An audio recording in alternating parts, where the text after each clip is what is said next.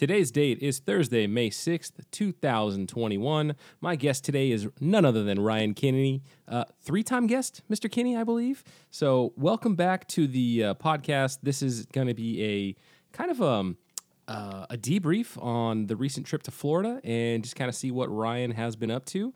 And uh, we were just talking about how you're mildly disappointed that the next newest episode is going to be you. Yeah, I mean, I'm definitely excited that there's going to be a new episode out, but kind of a little bummed that I'll have already listened to it or at least have lived through it. That's pretty funny.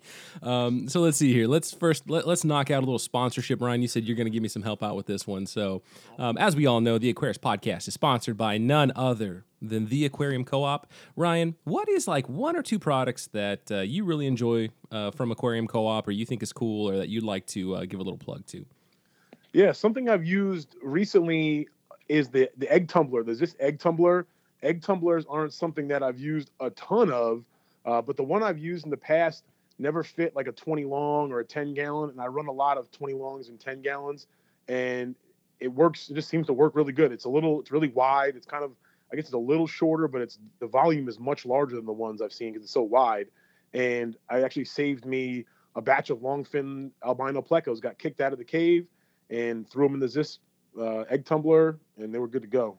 Nice, there you go, folks. So immediately for me, like what comes to mind is Corydoras, but yeah, uh, bristlenose plecos, any you know any of the catfish that you know might potentially uh, kick out their eggs. Um, African cichlids are also going to be a, a, pretty big use case. You know, kind of mimicking that um, mouth brooding, mouth tumbling kind of action. So if you happen to strip the eggs before you know you let nature do its thing, um, the egg tumbler is a great product for that, and it's you know one that doesn't get a whole lot of love out there, but you know, it's it's one of those products that like that can make you feel real good for a long time if you're able to save some fish with the egg tumbler, right? Like you get this clutch of eggs and maybe oh, you yeah. don't have the equipment or the skill otherwise to hatch them out, you know, and sure sure there's going to be other methods to do it, but the egg tumbler does a pretty good job.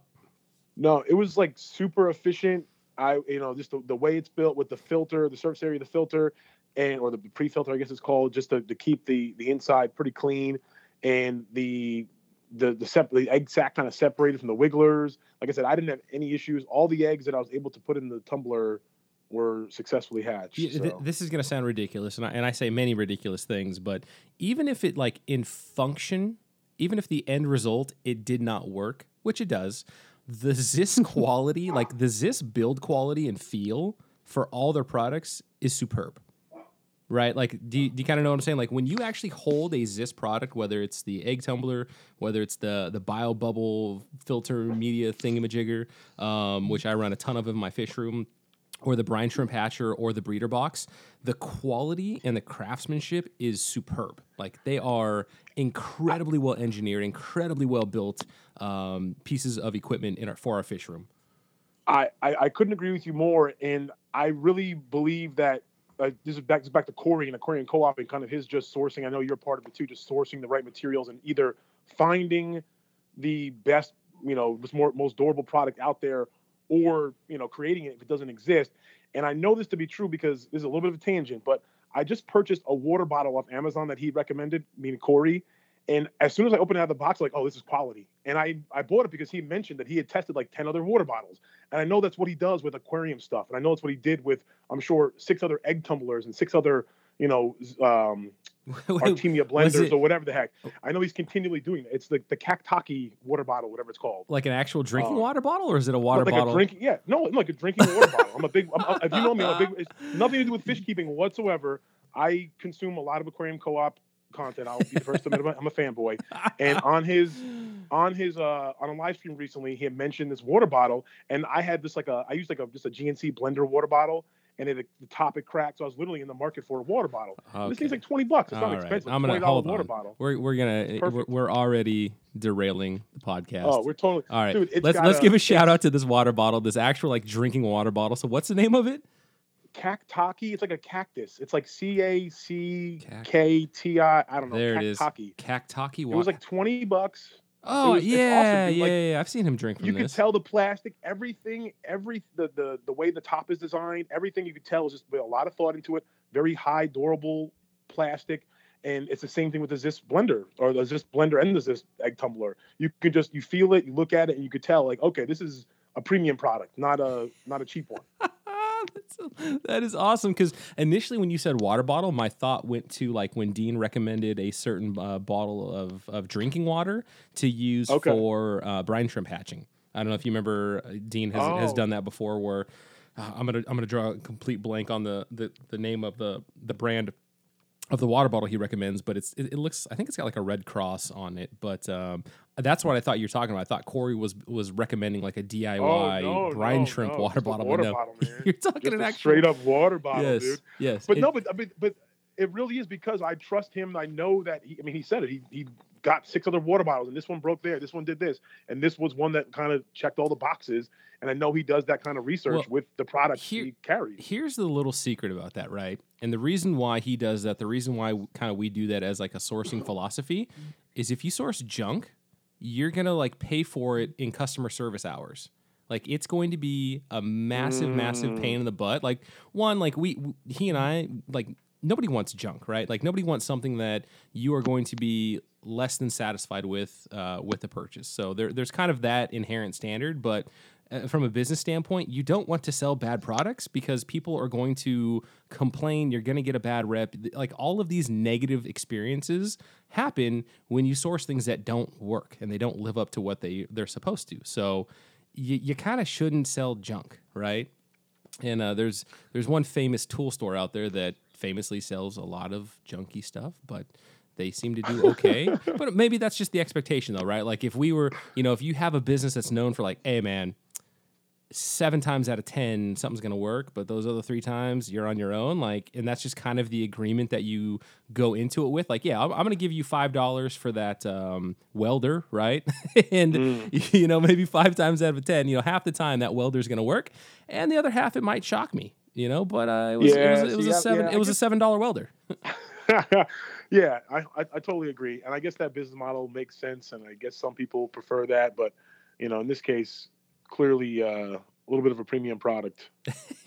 but this water bottle though is not too bad though. 18, eh, 18 bucks for a 32 ounce water bottle. That's that's not terrible. I mean, that's a fairly durable good. So like as long as you don't lose it, you should you know, you should be able to use that thing for quite some time.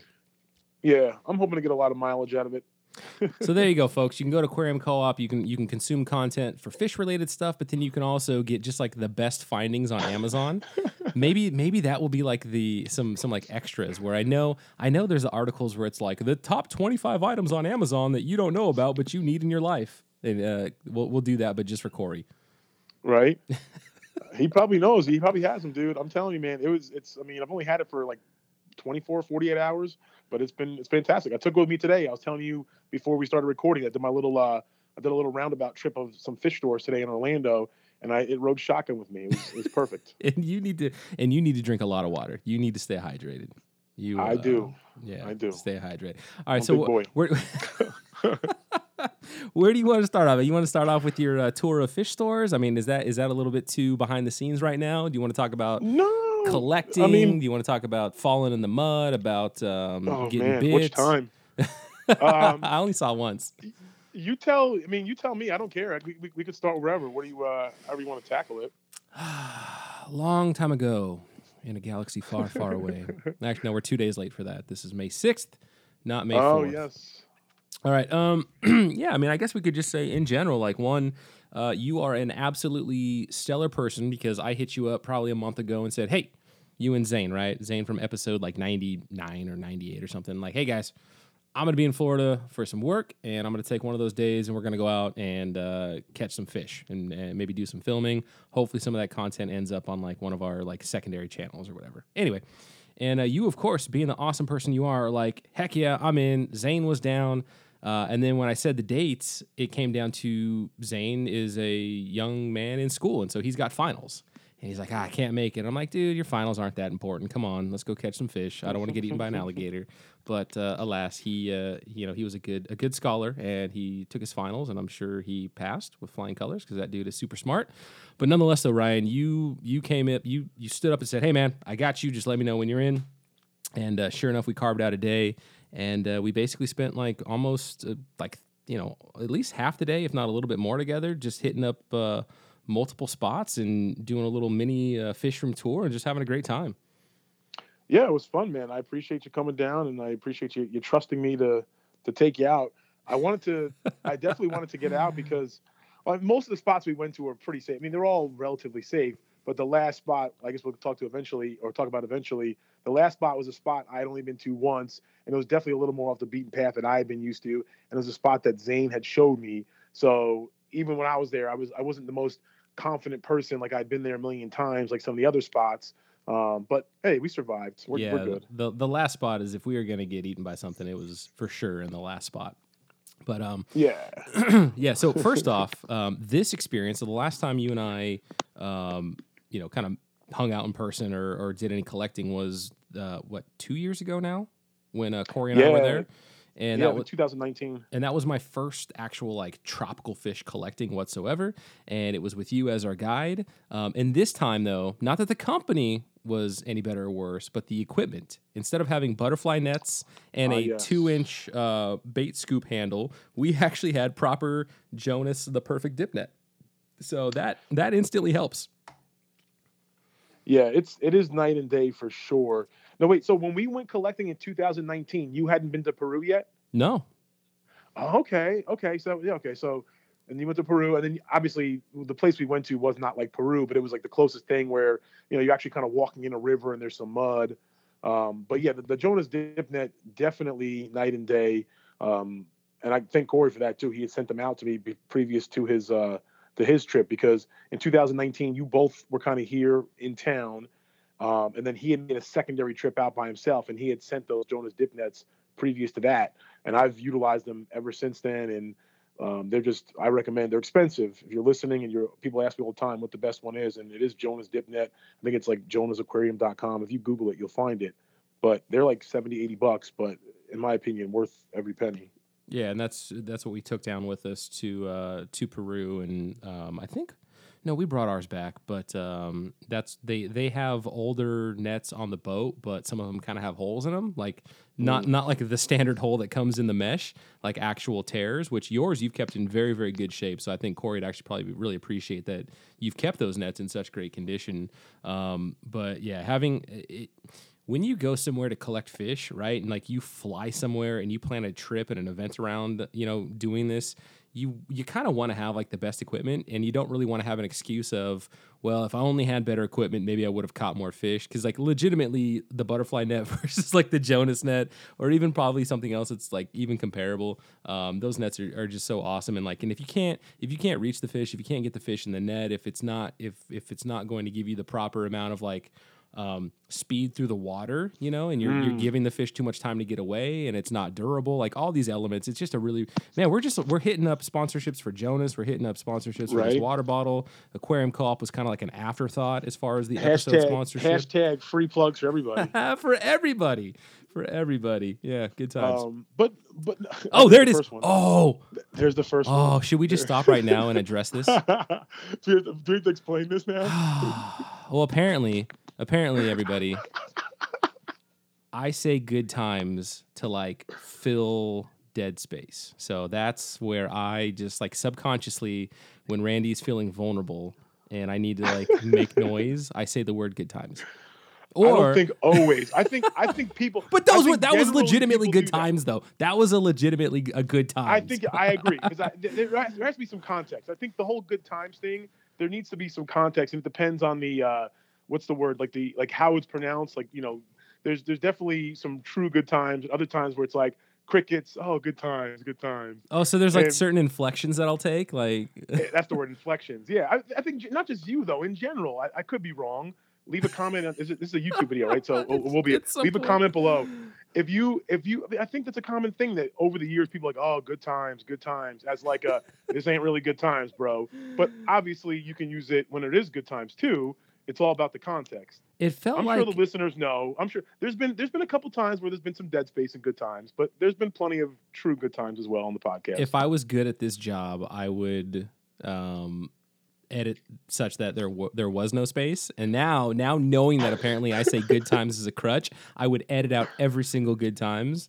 Um, except for maybe like one choice good times. But uh, I'm probably blowing it way out of proportion. But I think, but I love, I love how you don't edit stuff out. I think on our first podcast, that's called I'm lazy. No, no, that's just called I'm lazy. Well, listen, it's a you know you're lazy, but you get that you get that effect of being raw as well.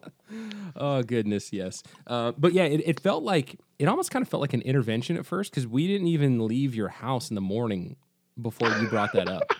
And it was almost like something was on your chest, like I had offended you somehow, or there Not was a at slight, all. and you're like, "Hey, Not before at all. you're like before we go, we we have to talk about something." And I'm like, "Oh, I forgot what how did I I?" brought- you're right, It's like, it did- what it did I come up do? early. Like, I don't know It did what come up happened. early. I just thought it was funny. But clearly you're known for it though, because our our mutual friend, acquaintance Chris, he had posted earlier today on my wall, good times, as Randy would say. So I don't know if he knows it. to- Yeah, Chris from Leica, right? yes. Yeah. My, yeah. From Long Island. Yeah. I know him as uh, uh, Grassy Grassy Peak on YouTube. Really good guy. We traded fish back and forth. And I don't know. You may just be known for it as just like it's a good thing to say. As, you know, maybe he doesn't think of it as like this filling in the blank space. That could be all in my you know crazy crazy head. But I just thought it was funny. Oh, the good man. times meter. Oh If you man, if, if you say if you say good times like four plus times on a podcast, then it might not have been the best one. I had a um, one of my professors at uh, San Diego State who was absolutely notorious for every like seventh word out of his mouth was literally, and that that Mm. one already is kind of a pet peeve of mine because we have really. I say bastardized, I wonder if that's going to get me like demonetized. But we've we've taken the we've taken the word literally and we use it in the absolute wrong context. So like when you say I could literally eat a horse, you could not literally eat a horse, um, and that's just one of the things that just kind of drives me a little crazy because it's such a such like a catchy thing to say. Like I could I literally blah blah blah. And half the time it's like, oh, that's believable. Like you don't have to say literally because what you just said, I I totally believe it. That'd be like, man, Ryan and I, we uh, we literally caught so many gambusia. Like we literally caught the most gambusia. But that was like the number one species we caught while we were collecting. Like you don't have to say literally. Like that's It that- almost makes it that is yeah. a believable statement. Like we we understand. I and man, this pod this is episode is not it's not your fault. This is all my fault. This one is uh No, you, you, yeah, we're way off. But we, we, we, we could say no. I, I, I totally understand what you're talking about. But um, back to collecting. No, yeah, great, great natural segue, right? But um, yeah, like I say though, this is a free podcast, so you you know you get what you pay for. Uh, yeah, so collecting. What was uh, describe the first spot? Because I think we So went the to first- five spots. I think. yeah. So the biggest difference usually, I mean, there's a lot of different. There's a lot of different, like I guess, qualities to a spot. If you're looking for a certain fish, um, there's like lake versus river is a big one because certain species prefer like that flower flowing water versus like a lake, which is you know usually more stationary. Um, the different bottoms of whatever water body of water you're in. So if it's like a sandy bottom or some muddy bottom, certain fish will like um, certain areas more than others. The first place, the first couple places we went to were kind of more lakes, and usually the lake you're just walking around the edge, looking in the the grassy areas. The first place I took you was really close to my house. I was hoping to find some acara, which is like a an invasive small uh, cichlid, like a dwarf invasive cichlid, and I caught them there like a year ago. We didn't we didn't end up getting any uh, with you, but um, we we went to a couple couple lakes around my house first, and we caught some baby bass too, right? Which um, Yeah, that was pretty. I'd never cool. seen them that size before. Yeah, And you didn't. You had not known. You did caught. You've caught those before, but you didn't actually know that they were uh, juvenile or, or you know very small bass until Zane had told you that that's what they were, right? correct. Yeah, I was actually um, I, I caught them when they were smaller, but I guess in that medium size, they got the little red on their tip, and I dip netted one like a week or two before you got into town, and I was like, "Oh my god, what is this fish?" I thought it was a new type of killifish or something, and I sent a picture to Zane, and he's like, "Oh yeah, baby largemouth bass," and I was like, "Oh okay." like, the okay. opposite of a new killifish. Yeah. I was like, "Oh okay." awesome. um, but but yeah, no, but it was exciting to catch nonetheless, and now I have that much more information about it, um, and know that's what that is. So it was it was it was cool. It was fun, but I think I I hope I planned properly. I kind of wanted to save some of the best spots for last and kind of um, get get a little more where I thought would be uh, higher percentage spots as we went on for the day. Yeah, and I would say every spot was good in its own right. Uh, the first one was kind of funny because it was it was like a small lake in a clearing surrounded by just kind of subdivision, and so we were just kind of these you know two guys out in the middle of you know this grassy area going up to a lake with nets um, and I'd have to imagine anybody looking out from their home because it's like homes at the street, and then all of a sudden it like dips down into a bowl, which is basically grass and then the lake. Um, so they probably were like, "What the heck are these goofballs doing?" But uh, that was that was a decent spot because there we got the the baby largemouth bass. Um, what else did we get there? Did we uh, gambusia? I mean, we basically got gambusia, yeah, mosquito gambusia, fish in every spot. Yeah, mosquito fish, gambusia, pretty much everywhere. They're most they're the most common fish in most spots. Uh, I think we, we caught a few of those darters. Um, these were the, um, the swamp darters. They were ah. much smaller. That's, a, that's another thing I've been learning, and this is this takes years because, I mean, you could look it up in a book, I guess. But over the last couple years, now that I've been collecting and going at different times of the year, I've noticed, oh, okay, like there's tiny little flagfish this time of year. Oh, okay, there's bigger ones this time of year, not as many. So I'm learning like the breeding cycle and when this fish breeds. And clearly, the darters at this time of year, you know, were fairly fairly young. So I, that would lead me to believe that they had been breeding fairly recently, uh, which I guess not a surprise in the springtime, but just something else that's like okay, that's the first time I've seen that. Even though I've been collecting for a couple years, first time I've been able to like pinpoint okay, a lot of small tiny darters in the month of you know April. And and that's actually one that, that you're kind of interested in, right? Yeah, that's one I don't find a ton of. None of these fish. I'll make clear that none of these fish that are like these little non-game fish they're called in Florida. They're not endangered. There's literally they're they're plentiful everywhere. Um, they may not be on a roadside creek in every roadside creek, but they're throughout Florida in their natural habitats. There's thousands of them. They're not even regulated in terms of you need to have a license, but there's not a limit, so to speak, because there's just not they're not worried about them to that extent. Um, that being said, there are definitely fish that I come across a lot more frequently than others. And the swamp darter is something that, although it's maybe not a rare fish, so to say, in the wild, it's not something that I come across all the time and have been able to kind of like find um, uh, with any regularity, uh, so to speak. Like I can't go and like just collect darters whenever I want to. Um, mm-hmm. It's kind of mm-hmm. been hit or miss here and there. There's some spots I know that they're usually there sometimes, or I can kind of find them. Uh, but that's cool though. I mean, when a when a fish is that prevalent, there's something something mystique about the fish that's a little more rare, you know. So. Yeah, cool. And so, yeah, maybe uh, when I'm back there in the in the future, if you haven't, you know, figured it out where they all are, or even if you do, if you're still interested, in I'd be happy to to try to find some swamp some more swamp darters with you. Yeah, man, that'd be fun. That's kind of like the pygmy sunfish. Not jumping ahead too much, but a, a pygmy fun, sunfish, which I'm sure the listeners will know that you you know it's a fish a lot of people kind of I've, uh, oh my God, a little tiny fish that's so blue and packs his punch and it's so tiny. And I think in the last year, a lot of people have been aware of it. And um, it was kind of this, this like search for this elusive fish. I've known about it for two or three years and I've been collecting for two or three years, had never found one. About a year ago, my buddy and I finally came across one. He dip netted one and it was still like, oh my God, we caught one. We caught one. It's a male. We haven't seen any others. And it was like, it was awesome. It was kind of like every time we went out, looking for a new spot. You maybe maybe could find it, maybe won't find it. Um, and now I know a spot where I can collect them regularly, and that's fun.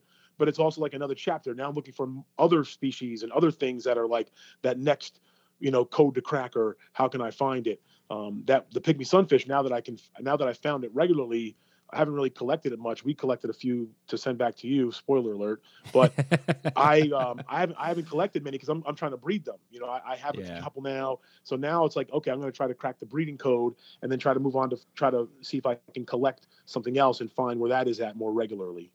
Have you done any collecting outside of the the greater Orlando area? Um, not really. I mean, I've uh, within a couple hours of Orlando, but not. I haven't really gone so super far south and that would probably be within the state.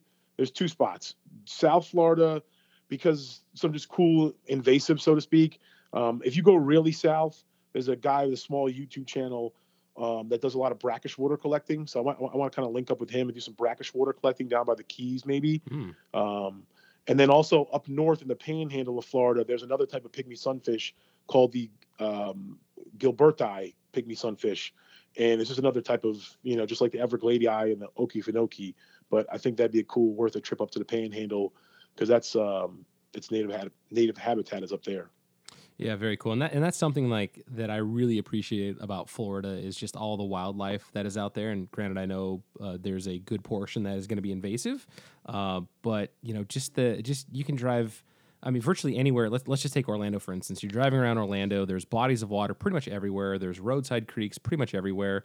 And if you just have a dip net, or even if you're not even going to dip net, if you just go down to the creek, you will see the fish in the water you will see the gambusia, you will see mm-hmm. the uh, sailfin mollies, you will see all these different fish doing their thing. You'll see tadpoles. It was like tadpole season, man. They were maybe there it's year round, but man, there was that one spot where there was just like the tadpole highway of thousands of tadpoles in this you know relatively small little creek right and it's you know big deal they're frogs but it's still cool like that's still really really cool to see yeah, I mean, I think it all it always brings me back to my childhood. Like I think all of this stuff, fish keeping hobby in general, but especially getting out and collecting.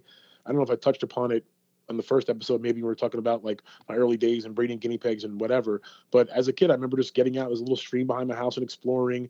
And when I'm out there, it's kind of definitely a part of me is like back there, just geeking out, looking at natures, checking out little things, you know, bugs, spiders, maybe getting bit by an ant or whatever bit you. but uh you know, just getting in touch with nature. It's it's fun. It's cool, and there's always something to learn. Yeah, it really is. I mean, it's you hear people that let's say let's say you're like in the boomer generation or older. Uh, the idea of oh yeah, I was a kid, I was always out there in the creek with tadpoles and crawdads and all sorts of other things.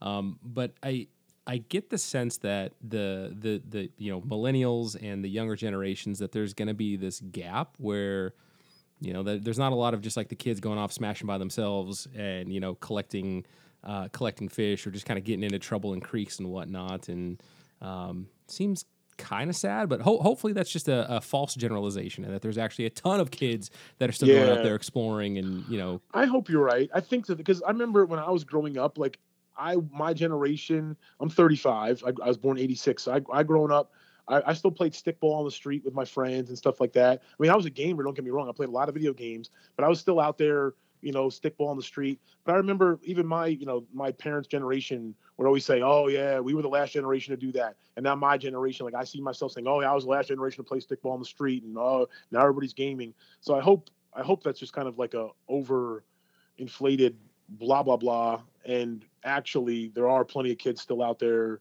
in the mud playing with bugs and whatever. Yeah, for sure. Okay, so let's move on to spot number two. So this was by the lake, kind of, kind of like the downtown city center almost, right? Oh yeah. no, well that was, well, I guess we that was kind of where we found a lot of the bass. So we kind of, we kind of blended spot number one and two together by my house. Oh, did we find um, bass at number two? Because number two, number two had the smoking guy that was giving us the the crazy stink eye. That was spot yes. number two yes, we found bass there. Yeah, we found I think we found a lot of bass there. But yeah, I forgot that guy was very, very intrigued, very interested, and I think he wanted to help, but I don't know how. I don't know. He didn't really know how to help her because he didn't really know what we were doing. Did but, we? Did we get any other species at, at number two? Because that was that was the much bigger lake, like a more proper lake. Um, I don't think we we kept anything from there. No, we didn't start keeping things until well, we actually drove a little bit and um, we started getting some of the least killifish and some of the you caught like the bluefin killifish, and that that was a spot kind of by that bridge. Yeah, like a little yeah, trash in the water yep, yep. next to that construction place. Yep, but uh, but but number two though, I don't think there was any other species though. Maybe gambusia. No, it was just the bass. Just the bass. We might have caught some darters there, but it was just the bass primarily. Um, I took us there before because I, I came across a siren there and some other That's funky right. stuff. That's right. I think I think I might we, we might have caught one or two sailfin mollies there, but there wasn't as much volume of fish as there was in like spot number three and four. Is it much gr- more volume of fish? Is it a greater siren or a least siren? What's the? I'm not really sure. It was it was it was a baby, so I don't really know um, what the difference. Like, I don't. I'm not sure which it was. But they're kind of like a um, almost like it's an axolotl. Like, exactly. I know people who are really into them like, oh my, it's not an axolotl, and I know it's not. did I just offend? For the, did I just offend? For like the average fish person, that's the closest thing you're going to think of because it looks like that. It looks, it looks just like, like an. It looks gills. just yeah. like an axolotl. Yeah, they're kind of more of like a, a reddish, brownish, or I don't even know. They're kind of like a natural looking color. Oh wow, that's crazy. Okay, and you caught one of those there. Yep. Nice. Is that that water bottle you're drinking out of? You heard that? Yes, it is. That's a Cactaki. Oh, I hear everything. That Come is the yeah, Kentucky. Yeah. All right, and then spot number three, um, like a, a, straight up roadside ditch was spot number three, and spot number yes. three was alive with with fish. Yeah, spot one number three is one of my favorite spots, and just to kind of fill people in in terms of the water level. So water level is huge when we're talking about collecting, and it's kind of like a Goldilocks thing where it's like you know a little too low, a little too high, or just right. And when it's too low, you know, you got areas that are just dry and fish, you know, unfortunately, they can, just like in the Amazon, dry season, similar thing happens here to an extent. You know, there's plenty of fish that get dried up and either they perish or birds pick them off, etc. Um, so if it's too dry, not good. And if it's too wet, then you kind of have just fish everywhere. It's too deep. Um, it, rivers kind of overflow their banks, so to speak, and just it just spreads out everything. Whereas when you got this kind of medium to low level water, everything's more concentrated. There's still fish there, and they're more concentrated. Um, so Randy came at a pretty good spot at a pretty good time. It was actually uh, higher water, a lot higher than it had been in April, but uh, or beginning of April. But because you were in town, was that last week of April? Uh, yes. Last week of April, yeah. So it was actually pretty good then, and at this spot, it was like perfect. Whereas it's not a deep kind of roadside ditch, but it's just deep enough that we found plenty of least killifish. I think we found some bluefin killifish there, some sailfin mollies, maybe some crayfish as well. Mm-hmm. Yeah, um, you definitely found. Uh, and, and, I'm sorry, we um, the little glass shrimp. We, we we caught a lot of those guys too at the other spots. Um, yes, but yeah, I was. I'm sorry, I was getting so distracted because I want to ask you: Does the does the water level fluctuate year round in Florida, or do you have a pretty stable dry and wet season? Yeah, so that's what I've been also kind of monitoring. Obviously, you can look that stuff up, but to monitor it based on my specific spots, I've been monitoring over the last like year or two, and I've found that like the rainy season in Florida, we're coming up to the rainy season now, so um, now it's pretty good collecting, but in about two months, everything's going to be really, you know, flooded for the most part. And I say flooded, I don't mean like you know houses or whatever. I just mean it's it's the it's the water level's high and it's not the best for collecting. Um, and then I think we got another good period of collecting in the fall time when everything's receding again. But then the dead middle of winter, it's pretty dry. Some of those spots I took you would have been literally no water at all. Really? Not the lakes, but like the, the roadside ditch. Yeah, yeah, yeah, yeah. I mean, you would think wintertime that you guys would have water just like I don't know. I I don't know. I, I get. I, I, would assume that I get a lot of rain in the wintertime. Granted, I'm way up here in the Pacific Northwest, but um, that you would the, the the rest of the country would also have a rainier time during the wintertime, unless you're obviously somewhere so cold that it snows. Uh, but to hear that Florida actually gets drier in the in in the wintertime is interesting. Yeah, we pretty much throughout the summer it gets hot it's one of those things that I didn't. I, I grew up in New York, and I didn't even realize because in New York it's hot out in the summertime and it rains. It's like refreshing. It's ooh, it's raining. It's nice. It feels good.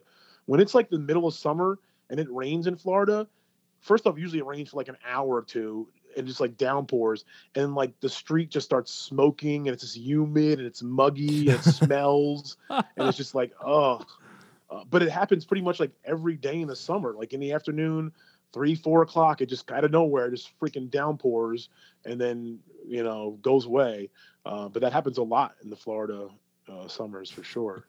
I was in uh, Baltimore in the summertime uh, doing some training and I was just gonna cross the street from like the little eatery place uh, across from the hotel, and I'm just waiting with everybody else, and all of a sudden a, a thunderstorm rolls in and just dumps rain. Right, and first that's kind of strange because because where I'm from on the west coast, like we really don't have that like that that kind of that kind of rain downpour doesn't happen. Like a sun shower. It's called a yeah, sun shower. People yeah. even, see people. Most people don't even have names for that. Like you know, there's like a, a soda versus pop. What do you call this? What do you call that?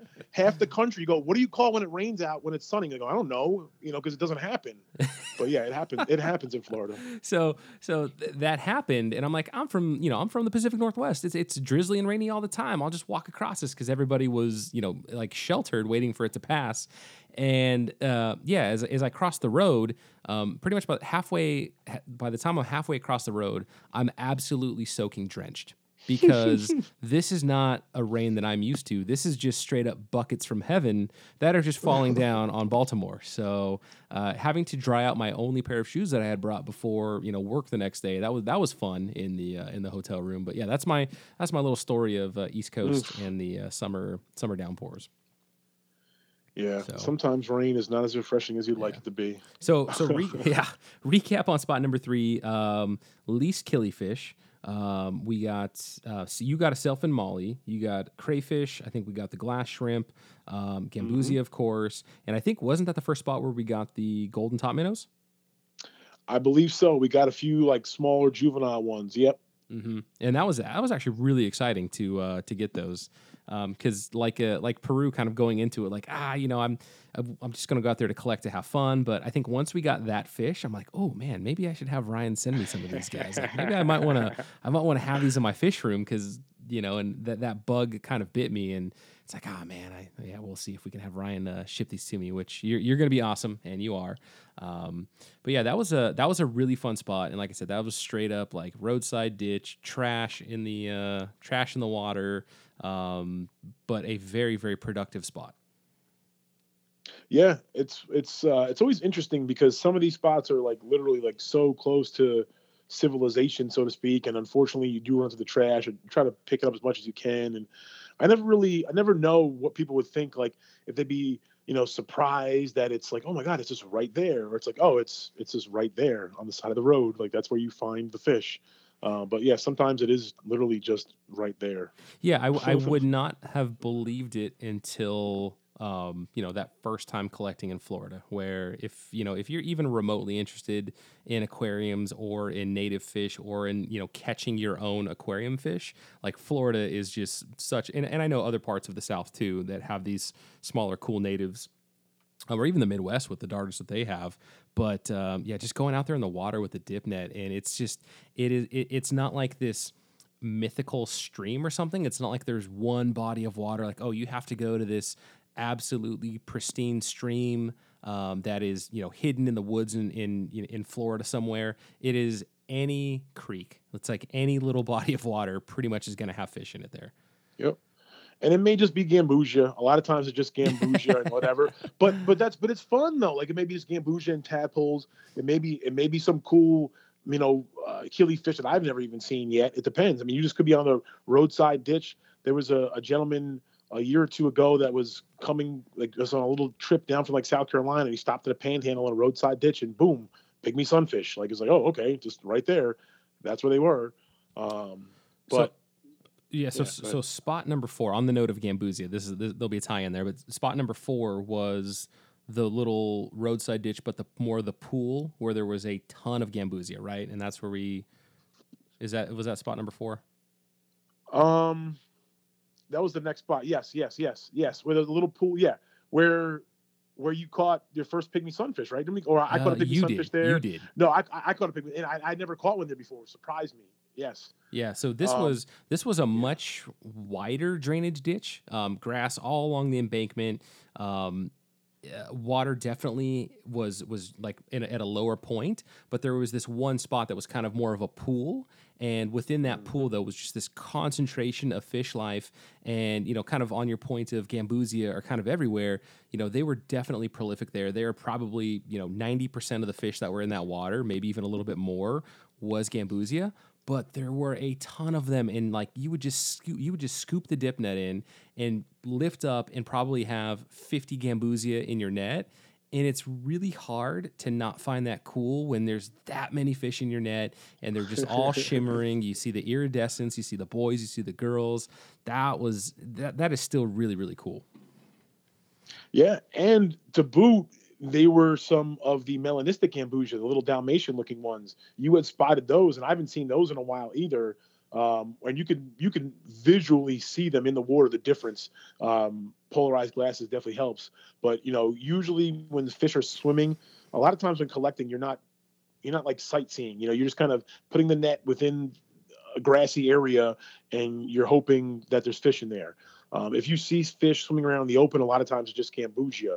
But in this case, we were able to kind of pinpoint and uh, work work to grab a few of those melanistic males, which have those black spots. It looked like kind of just like a Dalmatian kind of uh, gambusia, which is really neat. Yeah, because a normal mosquito fish is is just basically a plain kind of silver grayish guppy. They still have really cool iridescence, like they've got you know little flashes of blue in them and, and whatnot, but you know nothing like a like a designer guppy, if you will. So just just picture a plain guppy, um, and yeah, as Ryan described it, you know, very much kind of a spotted Dalmatian uh, version of that, and it was it really was strange, you know, seeing it for the first time in the water because you see all the gambusia swimming around, all the mosquito fish, but then you see like one or two just kind of has like a different.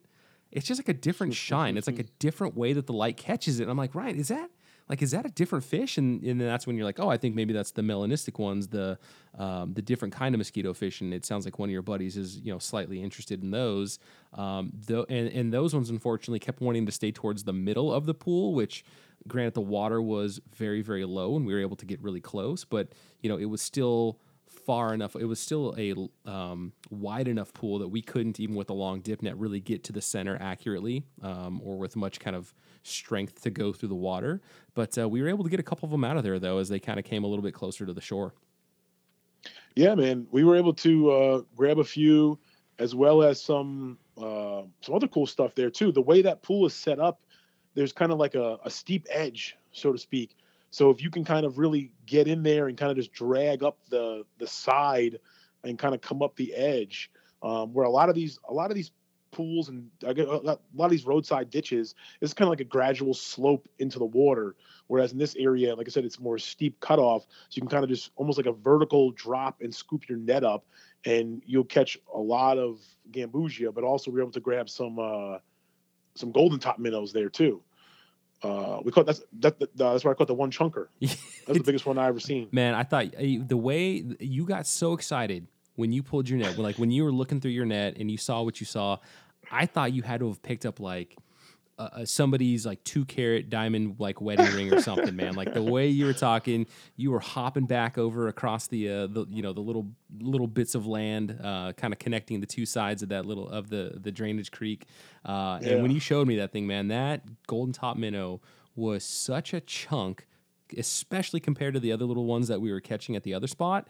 Like this, yeah. this looks like a top minnow that has lived in somebody's aquarium, like as the sole fish living in like a you know 55 gallon aquarium just eating all the good food for like three or four years like this thing yep. looked that's what you said as soon as you as soon as you saw it you were like this is like a, a, like an aquarium specimen this is like amazing and i was so excited because i've caught in in that species usually the um the golden top minnow the males and females typically i've seen chunkier females females get a little more like sausagey and i'd seen maybe a year or two ago i had a pretty chunky female but not even that big as the one male we caught so I had seen some like what I thought were larger males, but that guy is so thick. He's like a double decker bus. He's just like he's so tall. Um, so yeah, dude, it was it was cool because I don't have those moments that often where it's like see a golden top minnow. Sure, I've seen them before, but I've never seen one like that at all. So it was just like it was super cool. Like I was not expecting to find that there either. So it was just uh it was pretty neat. Yeah, because yeah, because I mean, melanistic uh, gambusia and gold, fat, fat golden top minnow, and then you getting the first pygmy sunfish of the trip. Well, that was a pretty, pretty good spot on top of just seeing all the different gambusia that were there. Yeah, yeah. no, I, I, had a good time. That was I, that's a spot that I had high hopes for, but it definitely even uh, exceeded my my hopes for sure. Yeah. Now, what did not exceed uh, expectations or wasn't fun was true to my like the moment somebody has a camera on me and I start goofing around, like something happens to Randy. And so the, the very last dip net, right? I'm like, all right, Ryan, I'm gonna get one more dip net, and you, you were already kind of done, so you busted out your phone. And so I'm in there. I get my I get my scoop. I pull it up, and so kind of the form is, you know, I'm a, I'm a right-handed person, so I take my right hand and I kind of, you know, hold the you hold the net in like the crook of your elbow. Your left hand is underneath supporting the net, and you're just kind of going through all the debris. You're looking at the fish, and uh, sure enough, what happens? Like, what, what was I doing? I was like making weird whooshing sounds or something. I was you were doing like a, you, you did was, a cha cha cha. You did a cha cha cha on the swipes. I did a cha cha cha on the swipes. and so, so, so I already set it up, right? I already jinxed myself. Um, and so as I'm going through, like something just like, like a bullet ant or something just gets me right on the palm and I like drop the net, I think. I don't know, but I mean, this thing got me good, dude. And and of course, like I have no idea what it was, but you know wh- what we're not mentioning is that with every scoop, we're you're getting yeah. you're getting spiders, you're getting these just the nastiest looking aquatic bugs, you're getting uh, dragonfly larvae, just Yes. things that look absolutely alien. And we're so glad that we're like large mammals and not something that these little insects can eat. And I'm sure one of those things just decided to what's this what's this you know chubby palm coming at me and just uh, took a bite. Um, I would imagine it was a bite because it, it definitely got red, but it didn't get like puffy or anything. So Yeah. m- maybe more of a bite as opposed to a sting. It could have been. I mean, yeah, we came across a lot of different, like you said, beetles, spiders, at least like four or five different types of spiders I see. all- You know, um, weird aquatic bugs. So something, something definitely got you. But it's one of those catch twenty twos because the Jonah's perfect dip net is, you know, about as perfect as a dip net as I've seen, but the male male um, least killifish will even slip through the Jonah's dip net holes. Now, sometimes even the adult ones will kind of get like half stuck and then slip through. Um, but you kind of is it is nice to kind of have a hand or something underneath it. But you got to be you know you got to be weary or risk risk the bite. Yeah, for sure. And and to be fair to the net, the male least killifish are tiny. They are like fry sized fish, and like the the Jonah's dip net. I mean, the holes are they're they're, They're pretty small, small. and they're they're gonna do for most of the fish that you're gonna use that net for. But that least killifish though is tiny, so you kind of hope that Yeah. you kind of hope that you get leaf litter and like the males are stuck to the leaf litter, Mm. so you have a better Yeah. chance. No, I think I mean I, say that about the net. I, I feel like you couldn't even design it differently. Like that's probably best. If the holes were much smaller, you probably have more resistance when you're swinging the net.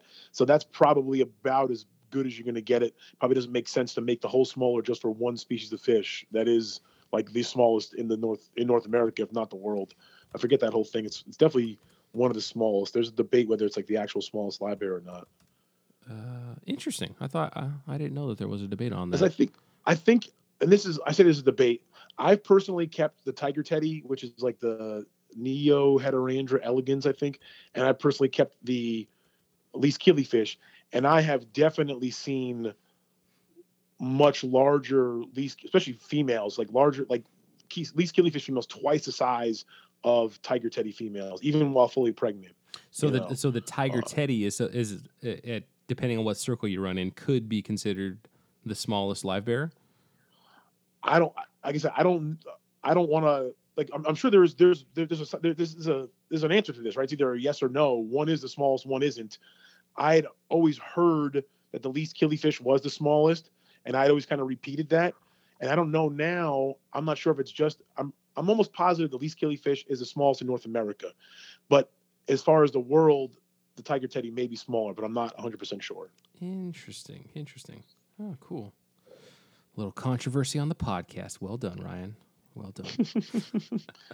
Um, I'm just checking. Uh, I'm checking Jonah's dip net right now. I want to see if he actually has one that is a Different smaller, sizes? Yeah, different smaller. Because he because he He- has he- different color mesh, but the different color mesh is just that's just like the color, right? That doesn't signify different size, or does it? He's yeah, he's got the different. You can get different color net. You can get different hoop size because we we took down two that were full size and then one that was the smaller size down to Peru. Um, I think he's got different handle lengths. So the ones that I have, those are the full size ones. You have the full size. Well, the I think the standard full size. I mean, I, I would say that maybe he has a larger one. Um, but let's see here. Yeah, the mini dipper. So we've, I've got one of those. And da, da, da, can you get short handled kid size dip net? Oh, there we go. I'll get my son that for uh, for his birthday, and he'll be like, "What am I going to do?" Because the ones we were using, I don't know, I, I've I've never bought them myself, um, but the ones we were using, all three that I got from Corey were each each net is three pieces. So there's kind of a butt, a net piece, and then a middle piece. But You could take out that middle piece and make it a shorter net Mhm. essentially, which I've done before. And theoretically, you could add probably one or maybe not two more extensions, but you could add another extension in the middle there probably too. Yeah. So he's got he has a mesh net for that uh, a micro mesh bug netting. So he does have a Hmm. finer one. Um, and that would actually be interesting to try for least killy to see what that does going through the water. I mean, maybe that's like your real legit uh, butterfly net. Yeah. All right, and so now we can move on to spot number five, like the final spot of the trip, right? Yeah, this Okay. was the spot that uh, Zane had showed me. This is the spot that I was definitely counting on to get us some pygmy sunfish, which it didn't fail. and uh, this is the spot that I was like, okay, this is the real real collecting where you kind of just like hook a left into the woods and just walk, you know. And uh, yeah, I mean it was it was good. It was definitely uh, a little little higher water level than uh, when I had went about a month prior with Zane.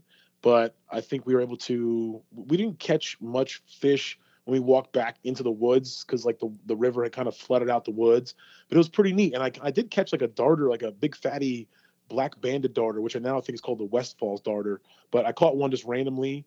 Um, I think we had a good time just back there. It's kind of cool to explore.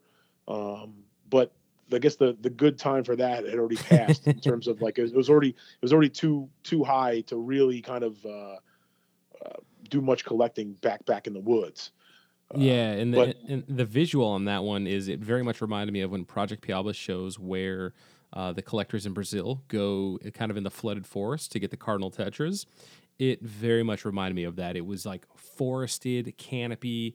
There were some spots that were, you know, where there was a break in the canopy, and so you get these nice, you know, nice amount of sunlight coming down.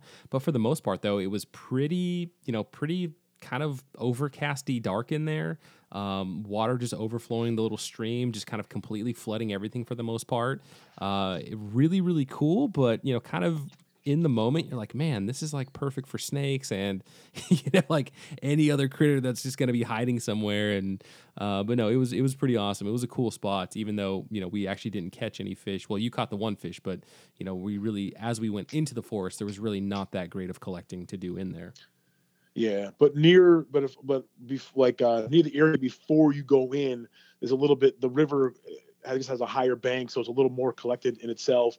And there's some area that we were able to kind of dip net along the banks of the river um, before it heads into the forest, and we're able to get you your first pygmy sunfish, which you caught it and you, you're, I mean, you were, I think I got it on video, you being excited. But then when I saw the dang fish, I mean, you caught the specimen of all specimens, man. like, it was like this gorgeous male, like you know, he I was. was like, I think my exact words up. were they he don't was... they don't all look like this, Randy. like, this is like this is quite the fish that catches your first one, man. Dude, was, that guy, awesome. that guy was fired up, man. He was absolutely fired up in color, just pitch black with those, you know, that that blue iridescence all over his body, just like chunky sized and i can only imagine that he must have been like trying to you know trying to impress some female like to be that colored up and all of a sudden here comes this goofball with a net swooping him up out of the water.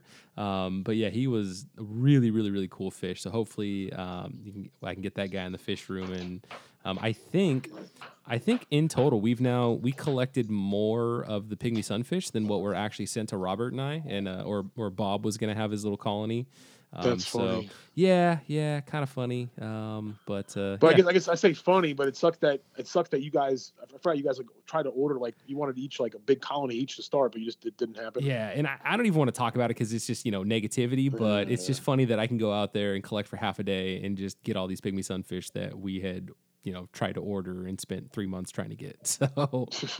So like Bob and I should have just hopped on a flight out to uh, Florida, visited you, and collected right. a bunch of uh, pygmy sunfish. Well, you guys are always welcome, and like I said, the ones that the guy I checked him out. I mean, he's he's he's doing good, man. He's still lit up as ever, swimming around in the tank. So he'll be in your fish room here, hopefully uh, in a week or so. Oh, that's that's kind of a good segue to uh, plug wildfishtanks.com. But before we do that, let's talk about you and your bug experience. What happened with the fire ants, man? Like I know we so were, was, we, we were looking for the fish that fell. So twice, okay. So and I'll we'll be completely honest because we were one for two, and that's I mean that happens, but we were collecting and dip netting fish, and we dip netted tons of fish, and I'd say all of them but one made back into the water or in our bucket. We, we didn't take that many fish home, but uh, one of the first pygmy sunfish jumped out of my hand or your hand, and it was in the grass. And we kind of got on the hands and knees, and we spent about I don't know 30 seconds, whatever. We were able to find it and get it, you know, fine. It was perfect. Um, and then about I don't know a little later in the trip on the other side of the the river there, it happened again where a pygmy sunfish kind of plopped out, and we were digging through the uh, the grass to try to find it. And I had my forearm on the ground, and we were digging around, and unfortunately, we, we weren't able to uh, recover that one. It happens rarely, but it happened this time. Um, but my forearm was also in an anthill. So at the time, I, looked at the footage at the time. I said to you like, "Oh, I just got a bite. I'm good, whatever." But the next day, the next day, my whole forearm was like lit up with like I don't know 20, 30 bites. It's like, oh man. and uh, I was a good boy. I didn't pop them. It, it was it was it was tough, but it was itchy as all get out. Oh my goodness! So yeah, so you got that. I mean, from the who got who got it worse from insects. I mean, you obviously got it worse than I did. But what's so so? Talk me through this. You're not supposed to pop the the little bl- the boils or blisters. Or I whatever? don't think so. I got a few friends that are nurses. That's what they tell me. Because like it's like a little clear liquid. I don't think you die from it, but I guess it's just an extra chance for it to get infected and leave a little scar or a mark or something.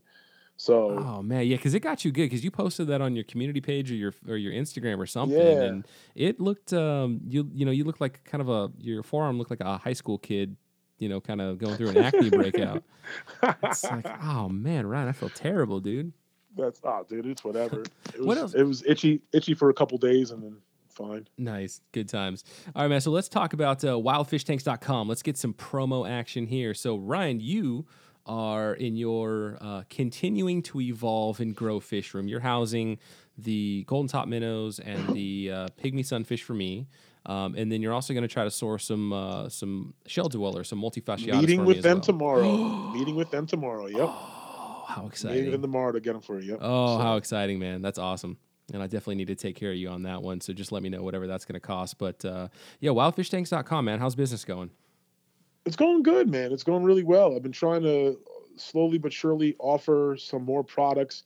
I've got a lot of uh, a lot of live bears, guppies, and some wild type live bears up there. Been working behind the scenes on a lot of different uh, dwarf cichlids. From a business standpoint, I should I, I know I should focus on probably just all live bears or all dwarf cichlids or whatever. But uh, I got I got the live bears going on. I got dwarf cichlids.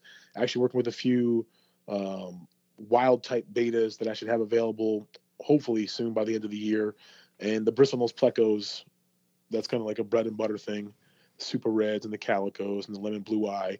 Got a lot of short fins and working on some some long fin bristlenose plecos as well. hmm And you and I both, uh, we before we went out collecting, we talked about long fins and just our struggle with having the same, um, uh, just the, the same success spawning those as you do with the short fins, right? And and honestly, when I say like success spawning, like it's basically throw some caves in, feed them well, leave them alone, keep the water clean, and they kind of do their thing, right?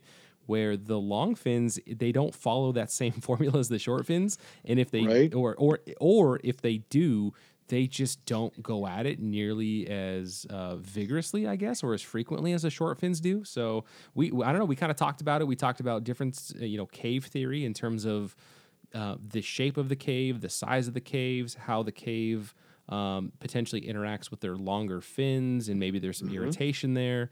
Um, have you thought of anything else to try, or just like what's No, I mean we'd also talked about like in my experience, them the longer fins is on a higher frequency kicking the eggs, and that's why to circle it back to the beginning, this egg tumbler, it was the long fin albino. I don't have a ton of experience with long fin plecos, but with, from what little experience I have, I mean they seem to kick the eggs much more frequently. I very rarely have that issue with my short fins, um, and luckily I had this, this egg tumbler to stick those in there, uh, but unfortunately I haven't had a lot of repetition because they don't go as often. I have I've had one batch of longfin lemon blue eyes, and I've had one batch of longfin albinos. And usually, once they get going, like the short fins, they keep going. But these guys, they went each each female went once and hasn't gone since, and it's been two three months. And usually, my short fin females go every five weeks. Yeah, and that's what's strange because I was just going to ask you, like, hey, what's the temperature of your fish room versus my fish room? But then, even with our own fish rooms, though, we still have short fins Fluctuation. that well, Oh, well, we have our Yeah, own like fins. micro fluctuations in our fish room, but we also uh, have tanks with short fins and tanks with long fins. Unless you know you, let's say all of your short fins are on the bottom row, which, um, yeah, I don't want to say that because I've I've got them on three levels. I have super red short short fins on three levels, uh, three different racks, and each you know each level will have like a degree or two difference than the level below it, right? So the lower tank's Mhm. going to be cooler than the one on the top, and you know, I've got short fins breeding at all three levels. So even within my own fish room with those three different temperature ranges, um, short fins breed and they breed fairly often. Where again, the long fins like just not, just not doing it. And, to. and I look in there and I see, yep, there's there's a boy, there's a boy, there's a girl, there's a girl, and it's you know they're definitely they're hundred percent old enough because I've got at least I've probably had at least five or six successful um, clutches, all Okay. kicked out. but I haven't I haven't had a clutch of eggs. huh, in probably like six months, maybe, maybe a little Wow. bit more. But I you, don't I mean, clearly they're old enough. If you, if you had clutches before, same thing with oh, me, they're like, they're definitely I old keep- enough. Yeah.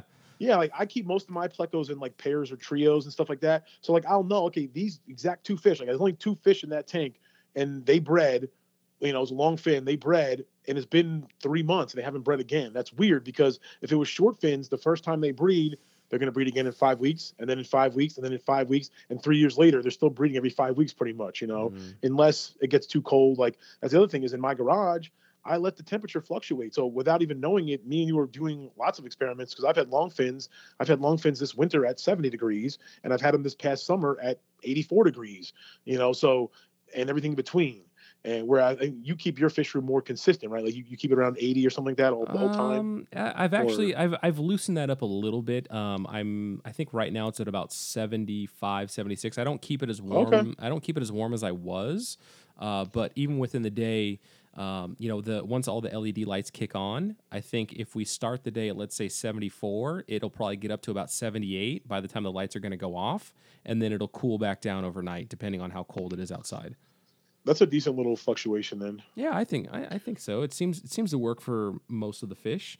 Um, I will say though, I did put um, so I had one of the smaller slate uh, rectangular condos, one of the pleco condos. So I put Mhm. that I put that in the long fin tank. So I'll share that with you if I have any success or whatnot. Like, oh man, Ryan, go get yourself some slate square condos, dude. That's the That's trick. the key. Because right now, because Right. in their tank right now, I have the the triangular rounded, the kind of rounded triangular one that we sell at Aquarium Co-op. I've got several of those in there.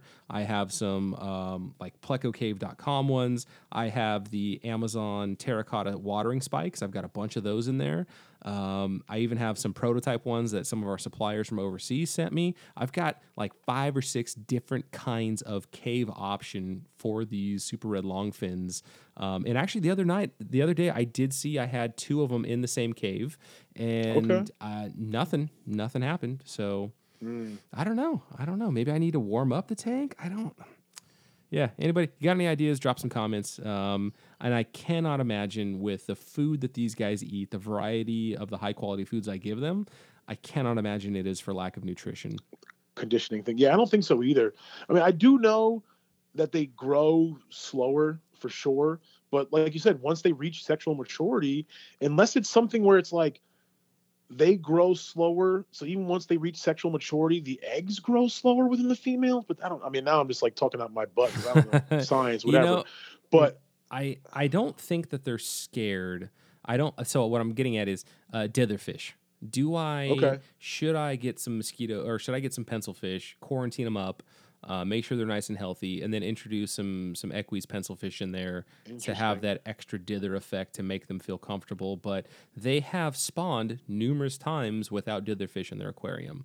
Um, and actually, the tank that they're now in is exclusive to them. Where before I had them with a massive colony of cherry shrimp, and I kind of thought like maybe the cherry shrimp are just kind of pissing them off. You know, a little cherry shrimp getting on you, pecking at you, and it's kind of you know making you not in the mood. You know what I mean? And and I'm like, all right. I, even though I did have successful clutches, even though they kicked them out, I did have successful clutches from that setup. But I did know that I wanted to move them to their own single species tank. Um, and yeah, since I've done that move, maybe I've had one clutch. Maybe I've had one clutch get kicked out, um, but it's nothing where it's like it, it, again. It's nothing comparable to like the short fins the short when they get regular, yeah. yeah, man. Yeah, usually the short fins, they just they once you pop, they don't stop. Yeah. Um, but yeah, you'd think it should be the exact same fish because technically, the longfin fish, it's not even like it's a hybrid. It's literally just selectively bred to be a little longer fin, a little longer fin over generations, if I'm not mistaken. So it's literally the the exact same fish. It's just selectively bred, but somewhere along the way, they just ha- must have some type of different temperament or behavior, or maybe it's something going on inside. I don't know. Yeah, good times. Well, if so, if, if there's an expert out there, drop some comments in the uh, uh, drop comments in the uh, YouTube video of this episode, and Ryan and I will try it out, and then we'll share our successes with you at some uh, future episode. Perfect. All right, Ryan. Well, where can people find you, my man?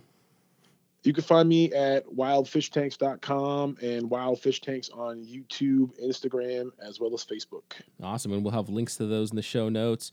Ryan, man, this is, uh, again, thank you for sacrificing even more of your time to uh, talk with me today, kind of do a recap and relive uh, the, you know, the awesome day that we had uh, last week. And um, really, really great. And I'm really looking forward to getting those fish in my fish room and, um, you know, hopefully having some success and being able to share those pictures with you. And like, oh man, look at the, the golden top minnows are breeding, or you know, the the pygmy sunfish Dude, that are is finally the best, breeding. man.